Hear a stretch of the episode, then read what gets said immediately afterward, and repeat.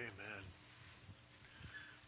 All right, if you'd open your Bibles to Exodus 13, we're going to start half of uh, 13 and then go through 14. Quite a bit of scripture today. We'll have it up on the board, so I know a lot of people are like, can't read, but the lights are so freaky that if you try to go up, they flicker and go crazy, so uh, we do our best. And so if you sit on that side, it's lighter, and it'll be up on the board, though, so uh, it'll be okay. Um, as an English teacher, I've always been really curious or interested in language and just how words are used and making sure that uh, young high school students use words deliberately and intentionally because they like to use many words, including the F word as a verb now, an adverb, and just about anything else. As a compliment, as something negative, it can be anything. So words have become something that people have been very lazy about and in our culture, it's, it's no different. There's all kinds of phrases and words that we either make up or we don't really know what they mean and we've heard them used, so we use them, or we've used them so much without explanation of what they actually mean that we don't, um, we don't know what they mean anymore. Uh, some of the words are just verbal fillers, like like and you know. Uh, the word nother. You know, the word nother is not a word. Um, just in case you're wondering, my bride told me that many times. And so there's other phrases in the world that have been kind of maybe more recent. Uh, the way a word gets in the dictionary is it's used uh, multiple times, specifically in publications. So Homer Simpson's dough is now in the dictionary because it's been used so much and it has a definition attached to it. But I'm thinking more of words that we pretend we know, like the word passion. Um, it's been used over and over again for people to describe crimes of passion. Uh, I am passionate about this or that. It's my passion, and I don't really know what they mean um, when it's used half the time. They like it, they dislike it, I don't know. The word diversity is uh, used all throughout the schools. Uh, they want to train for a diversity, teach about diversity, and I don't know what they mean by diversity. I think I know in the schools it's pretty much you're diverse as long as you're not Christian um, in my experience, then you become evil or something. I don't know. But the uh, there's a couple others. The term moral values, you hear that a lot in politicians' days. Like, you know, we, they just throw it out, moral values. Even the word faith uh, has been used oftentimes. The new word today, as they argue over this stimulus package, is being un American. You're un American if you do this, and un American if you do that. So these phrases are just used commonly. And, and church culture, which um, is created oftentimes when the church separates itself from the world it's supposed to be reaching. And it creates its own tribal language. You probably have had this experience, and if you haven't, you'll recognize it. Um, if you're not a Christian and you've come into churches, oftentimes they speak in all kinds of words that they assume you understand, and you don't. Um, Brad is a great example. Uh, when he was first attending church, and I don't think he was a believer at the time, he, the word stumble was used from the pulpit many times, and he turned to Matt, who I think was with him, and said, like, trip? Like, is that what we're talking about? And we used to assume that we, you know, yeah, you know, it's going to cause you to stumble without explaining what that means. Um, even phrases like uh, God's in control, very convenient, makes you feel fluffy inside, but if you don't ever explain it, you know, it doesn't do anything but that. Like, don't worry, God's in control. Have faith. I think I know what that means. I'm not really sure. So we use these terms in um, in Christendom all the time that get uh, confusing. The one that I've been recently, uh, I guess, convicted by, if you will. So I'll probably use a lot of words that I don't explain, so I apologize. I'm trying to get better. I'm recovering what you would call a wordaholic or something. But a spiritual leader. Men are always called to be spiritual leaders. Be a spiritual leader. Lead your home. And I was charged with that for many moons and told men to do that, but I don't know if I could ever give a definition except a list of behaviors maybe you do. We don't know what it means. And so our second Adam groups are dedicated to like kind of fleshing that out, and pretty much we figured out it means live like Jesus. So how did Jesus live and or live? And then we study that. But those phrases have become uh, overused. The word hackneyed means it's so overused that it's he lost its meaning. And one of those terms that I want to talk about today is the term in Christ. And when I say the term in Christ, many people think, well, that just means you're a Christian. It means that Jesus is your Savior, without explaining that. Jesus is dwelling in your heart, without explaining that. And so I like to have phrases and terms with the, uh, the third grade test. And third grade test is if you can explain the concept to a third grader, then you probably understand the concept pretty well. But oftentimes we talk up here and, and not really trying to really explain what we are saying, like we're speaking in cliches nonstop, assuming they understand what the cliche means. But being in Christ, I want to take this, this image in this story that is very well known in all of culture, whether it be Christian or not, the story of the Exodus and the parting of the Red Sea, and use that as a picture, if you will, of what it means to be in Christ. In John 5, Jesus says this, um, 524, I believe. Whoever hears my word and believes him who sent me has eternal life.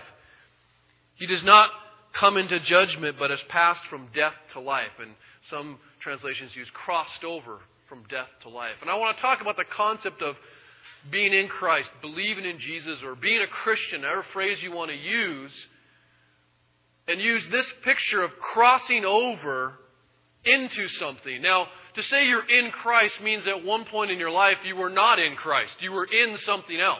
Out of Christ, in something else. You're one or the other. Call it the world, call it sin, I don't know, but you're not in Christ.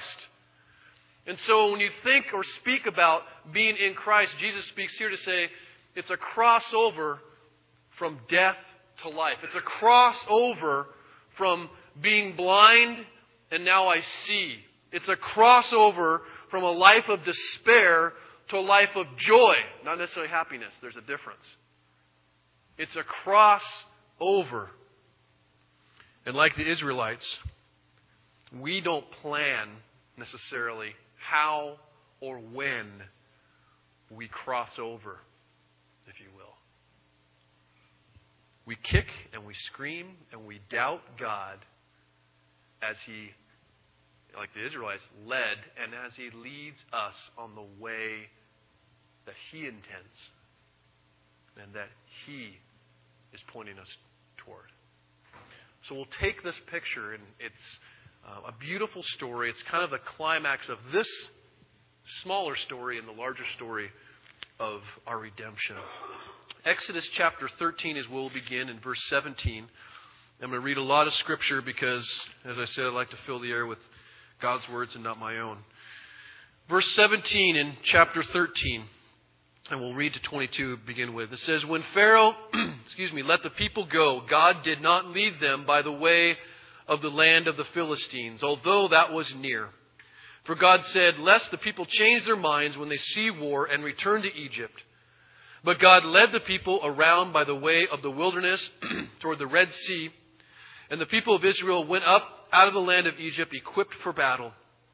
And Moses took the bones of Joseph with him, for Joseph had made the sons of Israel solemnly swear, saying, God will surely visit you, and you shall carry up my bones with you from here. And they moved on from Succoth and encamped at, encamped at Etham on the edge of the wilderness. And the Lord went before them by day in a pillar of cloud to lead them along the way, and by night in a pillar of fire to give them light, that they might travel by day and by night.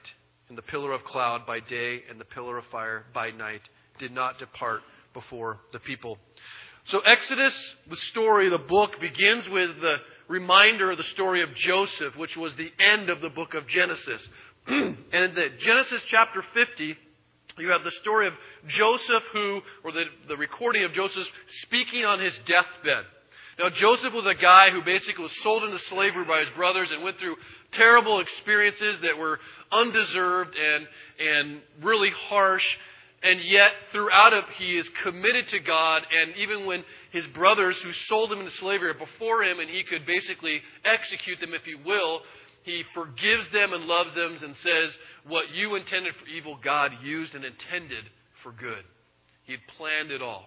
And so, at this point, Joseph is somewhat the hero of Egypt. He has saved them from the famine, and his brothers have come down. And so, he ends up bringing his whole family down and they live in Egypt, and eventually Joseph dies.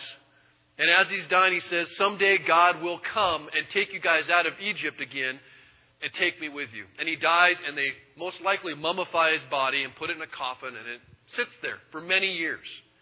And as Exodus begins, Joseph is forgotten, and Israel is put into slavery, and they experience harsh slavery and a terrible oppression as a result, their children are thrown into the Nile, and it's just horrific. And they've forgotten all who Joseph was um, in the past. But the story begins as they depart with remembering who they are. That this isn't some new beginning. This is the same God that promised God of Abraham, the God of Isaac, the God of Jacob, the God of Joseph, the God of Moses, the God of Solomon, the God of Dana, the God of Sam. It's the one story that's been told since the beginning. And we're reminded of that as they take his bones, and in Acts it says all the bones of the brothers with them on their journey to the promised land. And unexpectedly, God doesn't lead them kind of over the route that they would seem as the obvious decision.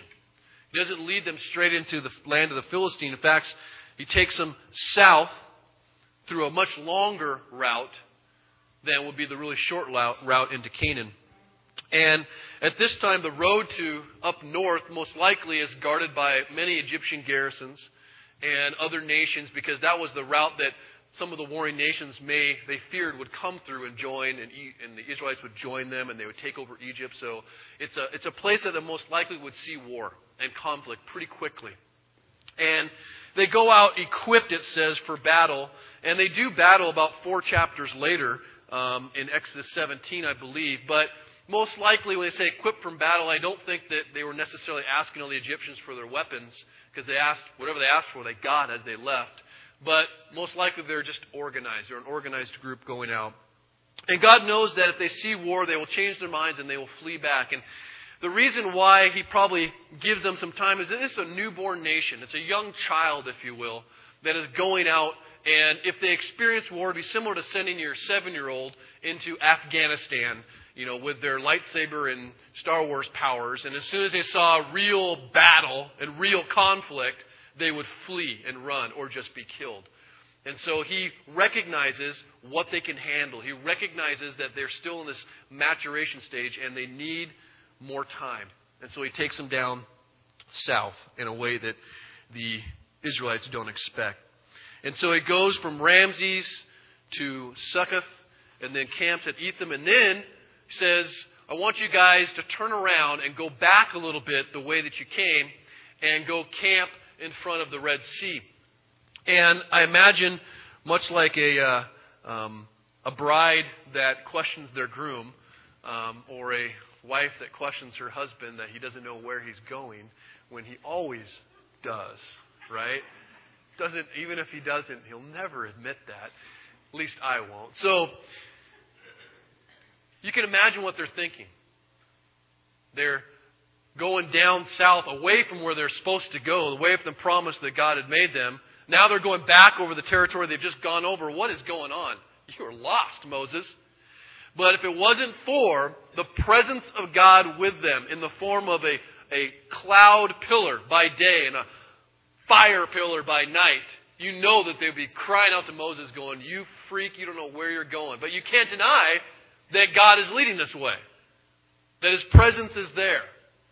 And I'm sure Moses is very appreciative of that fact because I know that they would be quick to plow their own path. And so it would be foolish, though, at least at this point, knowing the pillar is leading them, for the Israelites to go actually away from the road that they're being led on, even if it doesn't seem to make sense in the time. Because it would be clear and obvious that if they were to go down a different road, they would be going down the road that God did not want them to go. It would be obvious if more, no more than other time in history. Right now, God's there. I'm going this way. I'm obviously not going the way of God. And going your own way and clearing your own path away from God is not just sinful, it's just plain stupid. And I think sometimes when what happens here, apparently, is that God leads them into what amounts to a dead end. And there's, I think, two different kinds of dead ends. When you get to a dead end and it looks like there are no other options, you know, to, to take, no, no roads to go, it, this is where it is. The first thing I think that we all need to ask ourselves is, have I been on God's road to begin with? Because if you're led into a dead end, there's a very good chance that you're there because the pillar's back there. and you started to plow your own path and think, well, this will lead all kinds of ways to dead end here. Man, no kidding. Doesn't really surprise anyone that when you walked away from God and started to pat, plow your own path, that uh, your own path wasn't necessarily God's. And so, I think in those cases, you confess that you're lost. You admit that you don't know how to get where you're going, and you get on God's road. But what happens to the people who are on God's road and are following God's way and are doing what God asked them to do, and they still come to a dead end? You still come to a place where you look and go, okay, what now?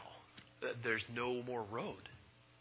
God, I've been following you in this pillar, and look what it ended up with a dead end.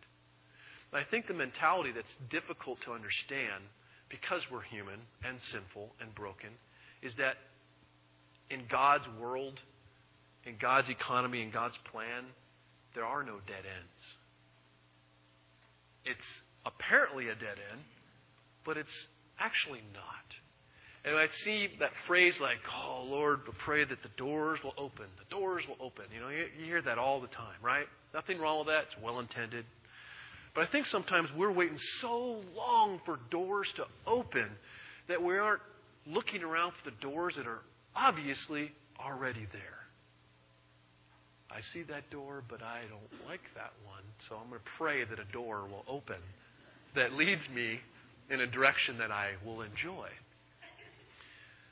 And so the dead ends that, that are apparently dead ends, I think that we need to understand that they're not. And just because it's not working the way we intended with our wisdom, and just because it's not enjoyable, just because it's not pain free, doesn't mean that God doesn't have you exactly where He wants you. That's assuming you've been on God's road to begin with. So, Exodus 14 begins. We'll see about what happens to this dead end. Verse 1 says, The Lord said to Moses, Tell the people of Israel to turn back and encamp in front of Pi Hiroth. I don't know if you say it right, but it sounds good and you say it fast, it works. Between Migdol and in front of Baal Zephon. You shall encamp facing it by the sea. For Pharaoh will say of the people of Israel, this is God speaking to Moses, quote, They are wandering in the land, the wilderness has shut them in, and I will harden Pharaoh's heart, and he will pursue them, and I will get glory over Pharaoh and all his hosts, and the Egyptians shall know that I am the Lord. And they did so. And when the king of Egypt was told that the people had fled, the mind of Pharaoh and his servants was changed toward the people, and they said, What is this that we have done?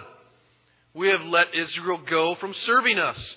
So he made ready his chariot and took his army with him and took 600 chosen chariots and all the other chariot of Egypt with officers over all of them. And the Lord hardened the heart of Pharaoh, king of Egypt, and pursued the people of Israel while the people of Israel were going out defiantly. And the Egyptians pursued them, all Pharaoh's horses and chariots and his horsemen and his army, and overtook them and camped at the sea by Pi-hahiroth, okay, in front of Baal Zephon. Now,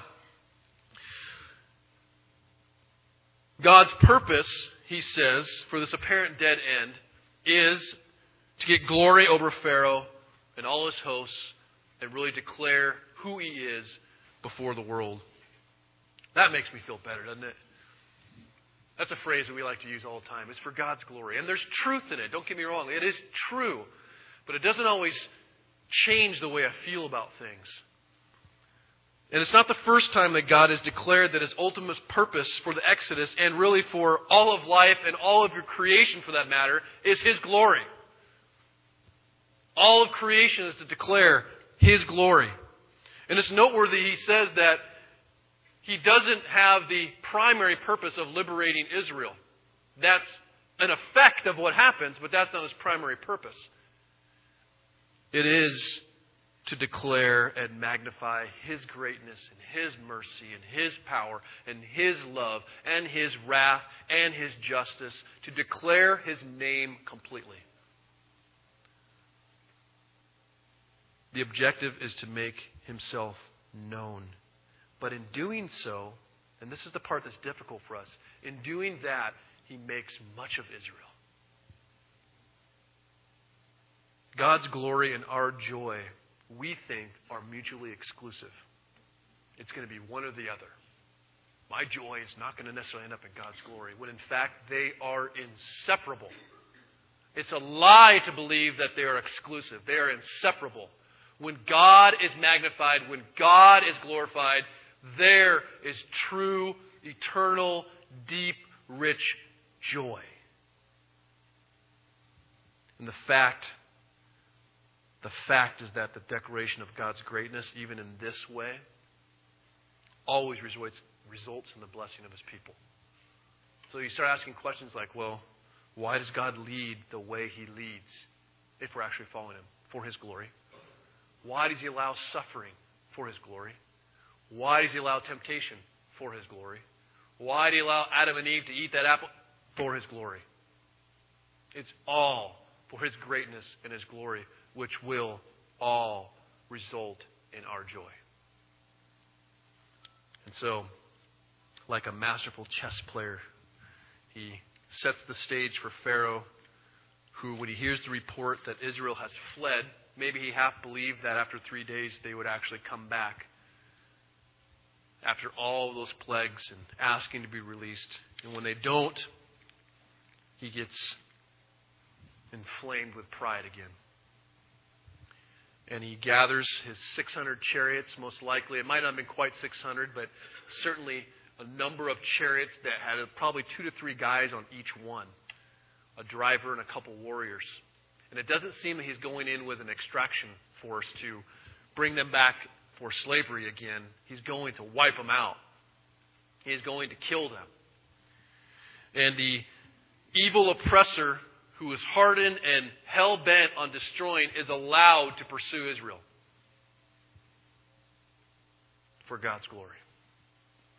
Just as Satan is allowed to tempt us, allowed to lie to us, perhaps, fill us with false hopes, even trick us into an easier life, all with the goal to destroy us, and all by God's grace used for His glory. But the goal is to kill. And like Pharaoh, our enemy knows who God is. He's seen what he can do, and he just does not care. The cause of Satan's fall is the same that happened to our first parents, which is pride. And sin is a dark, dark thing. It is unrelenting. It is not satisfied ever and it is not rational. You can read the daily paper and you read stuff and you go, how, who could do that? No one but the sin through a man. It is that dark. And Satan attacks not because he's going to succeed, not because he wants anything, but to disrupt the order and bring chaos to God's creation. It's kind of like the, uh, the Joker in Batman, which I thought was a, a good very good um, portrayal of what sin does to someone. And don't for a second think that we're not Joker. That's the catch. We like to go, oh, that's, oh, what a sinful man. That's what sin is. Yeah, that's you and me. We like to be the people, innocent people on the boat that are going to be saved. Wrong. That is what we're all capable of. And it's evil for the purposes of evil. Corruption for the sake of corruption. Perversion for the sake of perversion. That's what sin does. It's not rational. It does not make sense.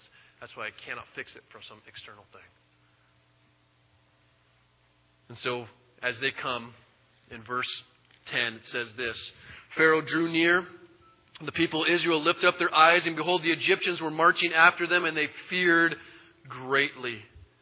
And the people of Israel cried out to the Lord. And they said to Moses, is it because there are no graves in Egypt that you have taken us away to die in the wilderness? What have you done to us in bringing us out of Egypt?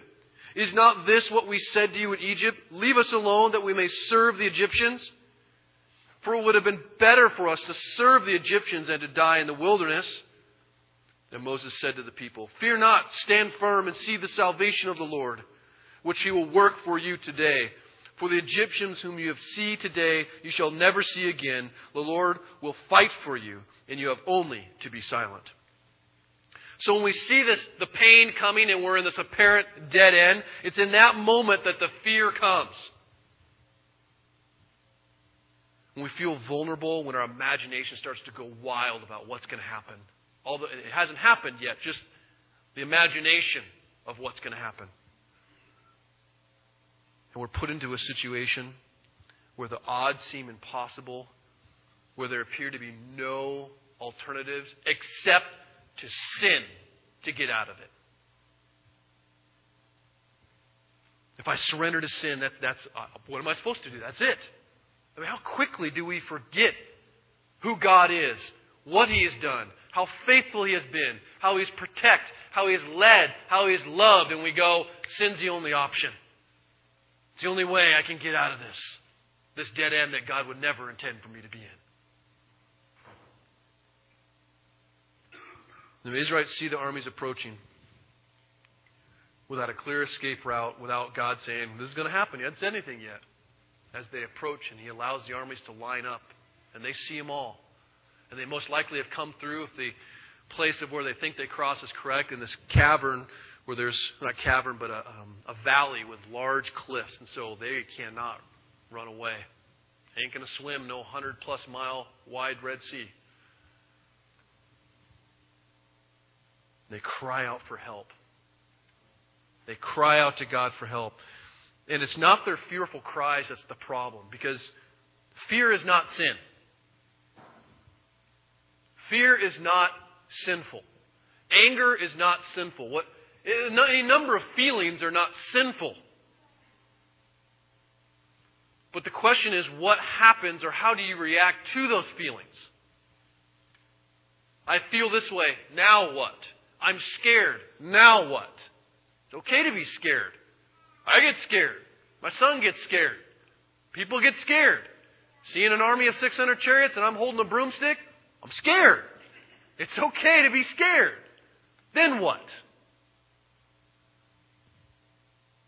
In the case of the Israelites, they turn to Moses and they play the same blame game that Adam and Eve started playing. They start pointing their finger at Moses. And in pointing their finger at Moses, they're really pointing it at God. And they say, Are there no graves in Egypt? You have to take us out here so you can have enough holes to bury all two million of us? And it's as if they're crying out to God that you're going to kill us. This is going to kill me, God. This situation is too dire. I'm going to die if I don't sin. If I don't give in. This is going to kill me. And our mind goes into the worst case scenario possible. But the Bible clearly says that God will never put you in a situation of which there's not a way of escape. He will never tempt you beyond what you are capable. There will always be a way out. There will always be a right choice, even if it's not the easiest one. There will clearly be a right one. God is not trying to kill you. He's not trying to kill me when He puts us in, leads us into dead ends. He wants to kill sin. Sin is trying to kill you. He wants to kill what's separating you from Him. And then He also, why have you brought us out? Why did you even bring us out here? Do you know what you're doing, Moses? To God, they're pretty much saying, You're not really in control, are you? we deny that God could have possibly accounted for the situation. This is way out of what God expected. He's up there going, crap, didn't see that one coming. Though the Bible clearly teaches that He knows everything, though He is outside of time, though He numbers the hairs on our head, though He knew us in the womb, though He knew us before the foundation of the world, though He knows the day we will die and how and when,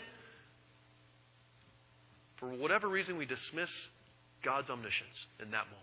He must not be in control. He's not sovereign anymore. There's no way He would have put me into this situation. No way.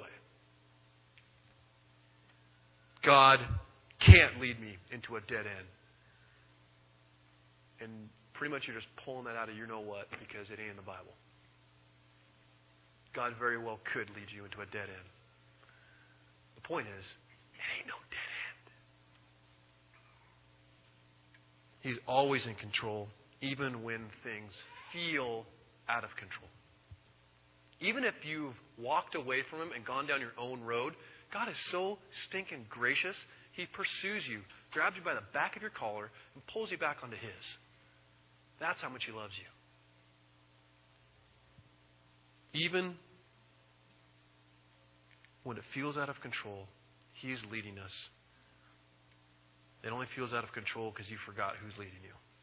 And you think you know more than Him. The last thing they say to him is, Serving the Egyptians would have been so much better. Didn't we tell you this? No, they didn't. They were crying out to God for redemption.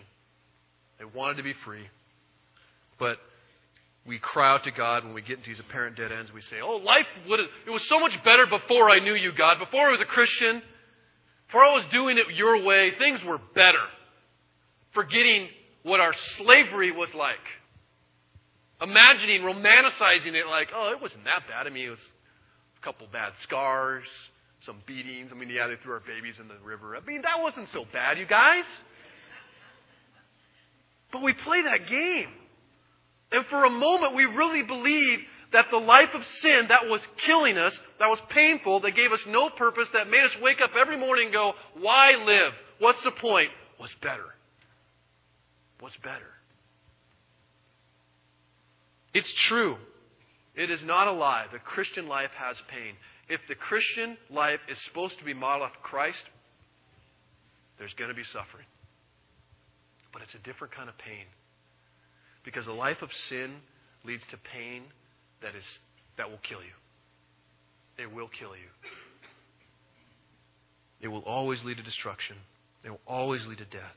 But the pain that comes with faithfulness always leads to joy, even in death. Even in death. Death has lost its sting. I no longer fear it. So Moses responds to the people's cries, though. And I really like Moses. I really like Moses because he's a lot like me, which might mean just really impatient. But I'm learning to be empathetic. But don't for a second think as Moses responds to these people, he's like, hey, Christian pep talk. All right, guys, gather around. We're going to have faith. No, no, no, no. He is not being so kind. He is not being so gentle. He has dealt with these faithless people for a long time. And he's going to deal with them more, murmuring that's going to come later. But he is not sharing words of comfort here. He's in fact telling them to shut up and have faith. Sit there and watch God work. Have some stinking faith. And there are times, and I'm getting better at it, where people need comfort when things get scary.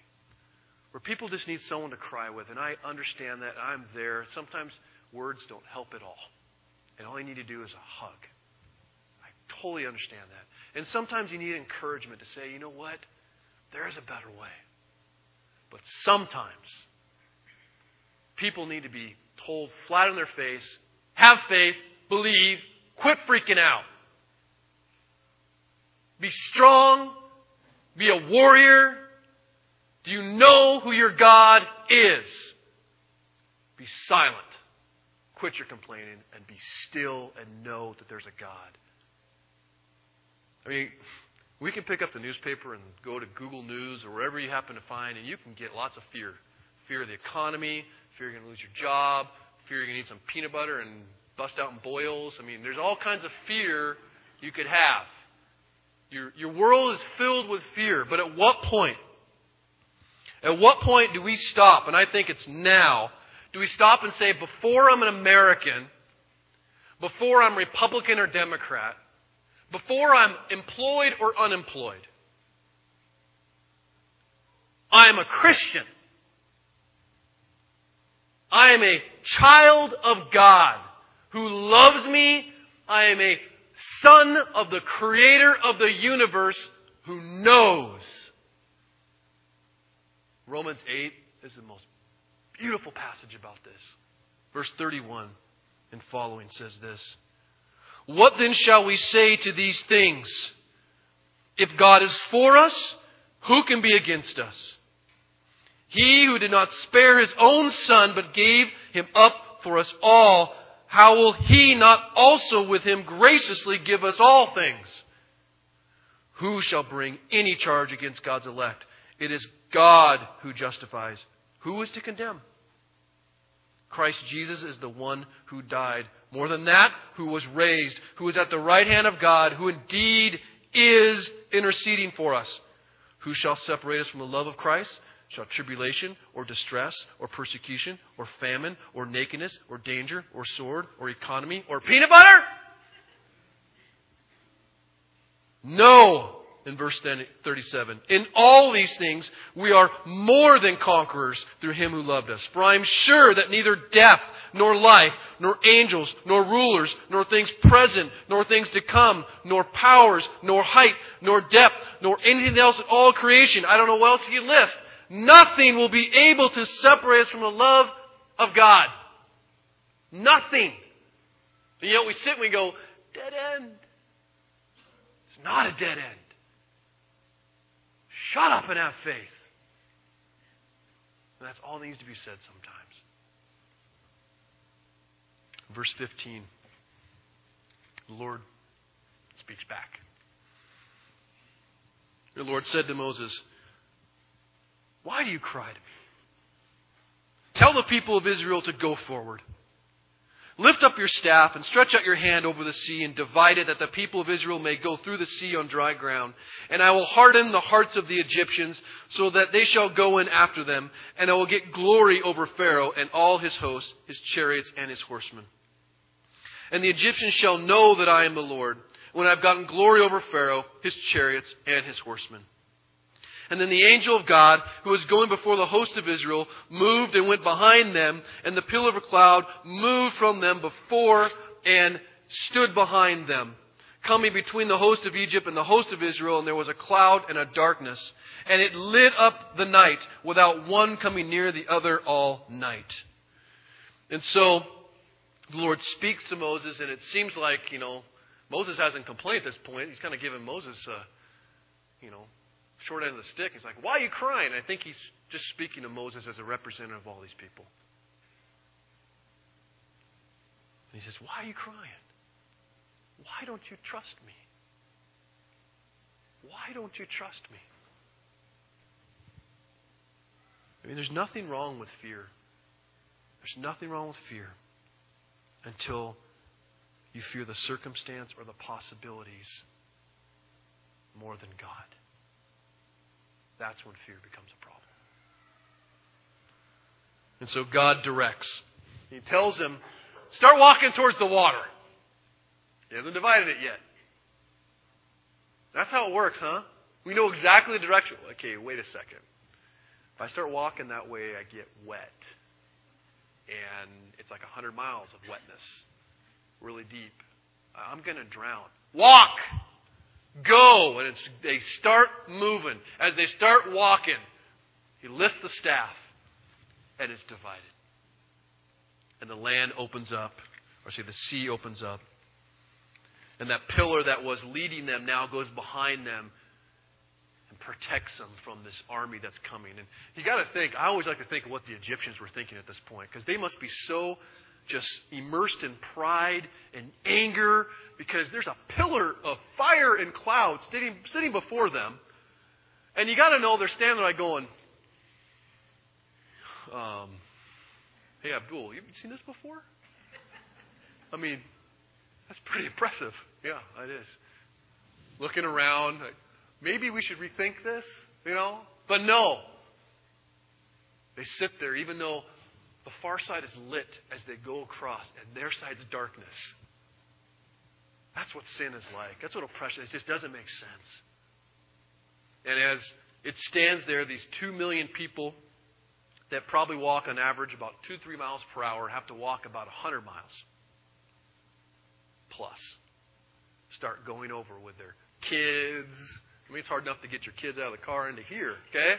Imagine walking in the middle of a sea on dry land with your cattle and you know, it's, it's a lot. It takes a long time. And so God gives them that time, it seems.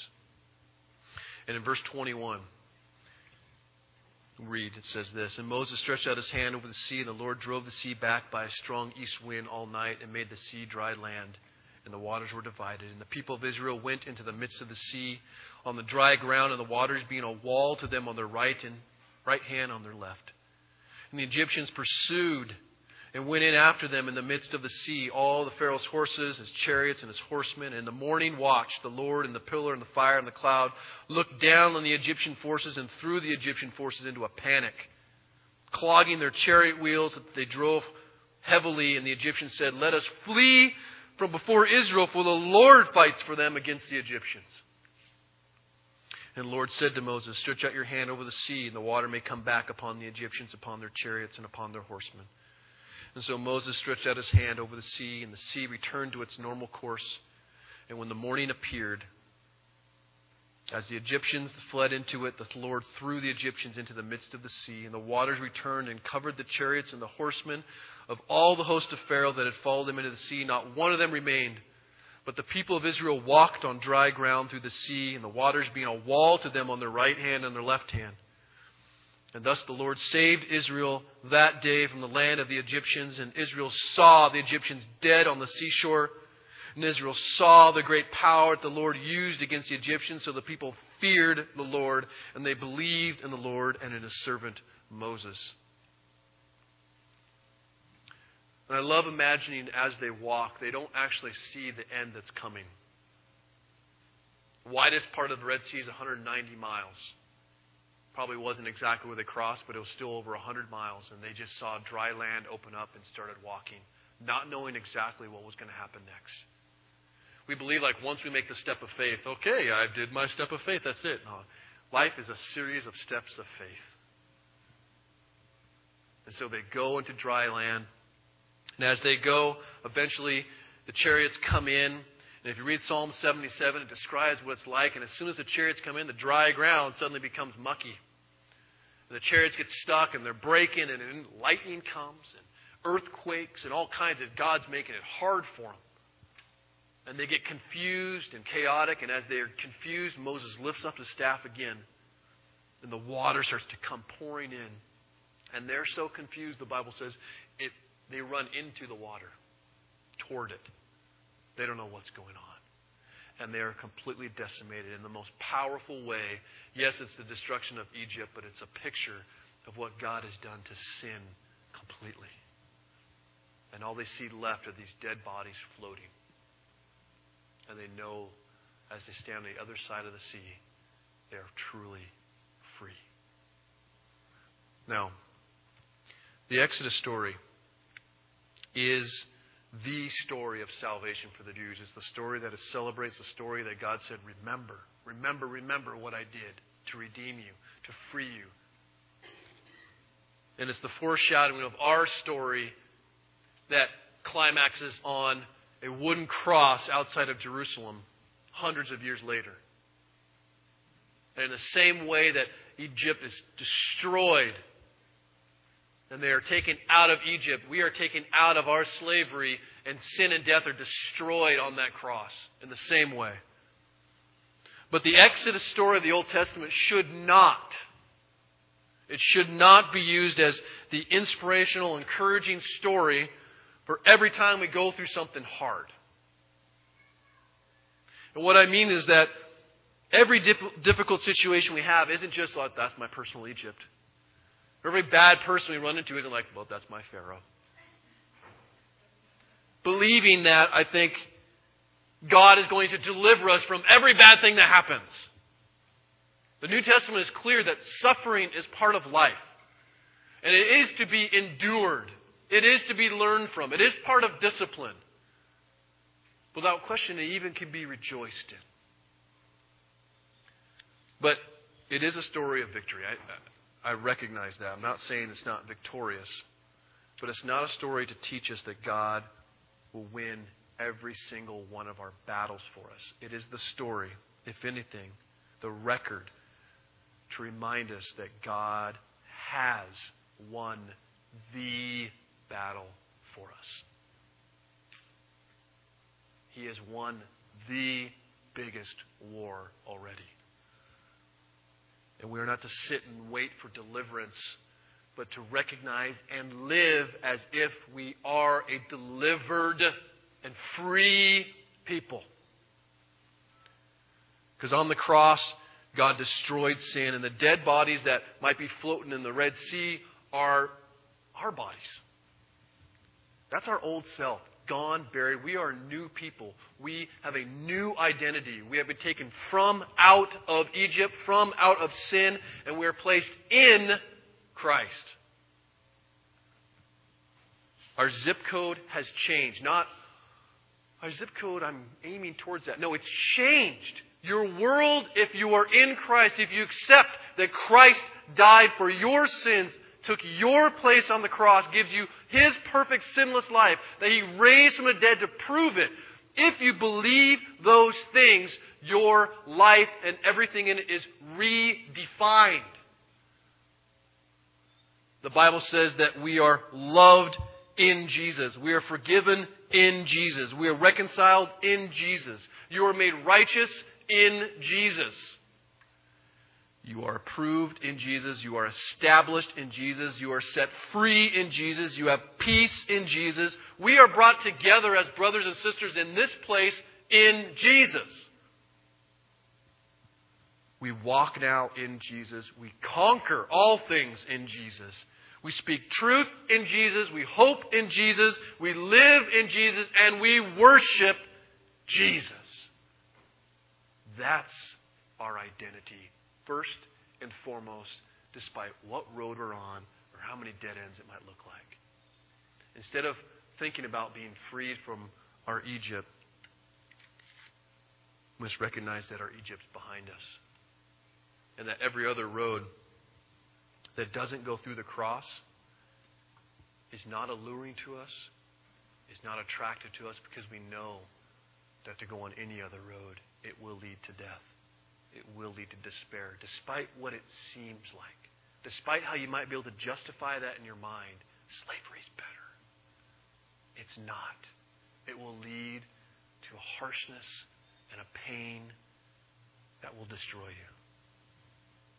Our Egypt is behind us. Our oppressor is dead. We are now living for those who are in Christ on the other side of the sea with an amazing adventure to live as we worship God through everything that we do, knowing that even the most difficult decisions, the most difficult ones, though they're hard, though we can imagine all the possibilities that might happen, God has said, that is right, and I am glorified, and you will have joy. Quit being scared and have faith. And what that results in, if you look in the next chapter, which we'll study next week, is Exodus 15. The very first thing we go, okay, so now what do I do? You worship.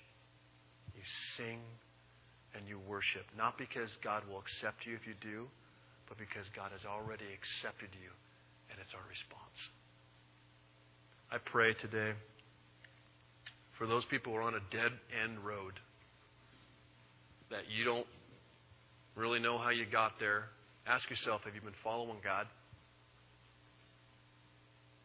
Have you chosen His road? Are you plowing your own and plowing a new one and a new one when that doesn't work out and a new one when that doesn't work out? I pray that you will repent. You confess Jesus is the way, the truth, and the life. And you will join us for communion as you declare that He made a way and you just have to accept it. And for those who are Christians, who are in Christ, and you're on a dead end road and you don't know what to do, have faith. I don't have to convince you. I don't I need to persuade you. Do not fear. God's way will lead to joy. It will. We'll celebrate communion today as we lift the bread and the cup to declare we didn't know the way. We are lost, and God did. God be praised. And then we will sing to Him in response, for He is great. Let's pray. Father God, I confess that I do not know how to make the right decisions all the time. I confess, Lord, that my decisions are often away from you. I confess, Lord, that I have placed myself on a dead end road at times.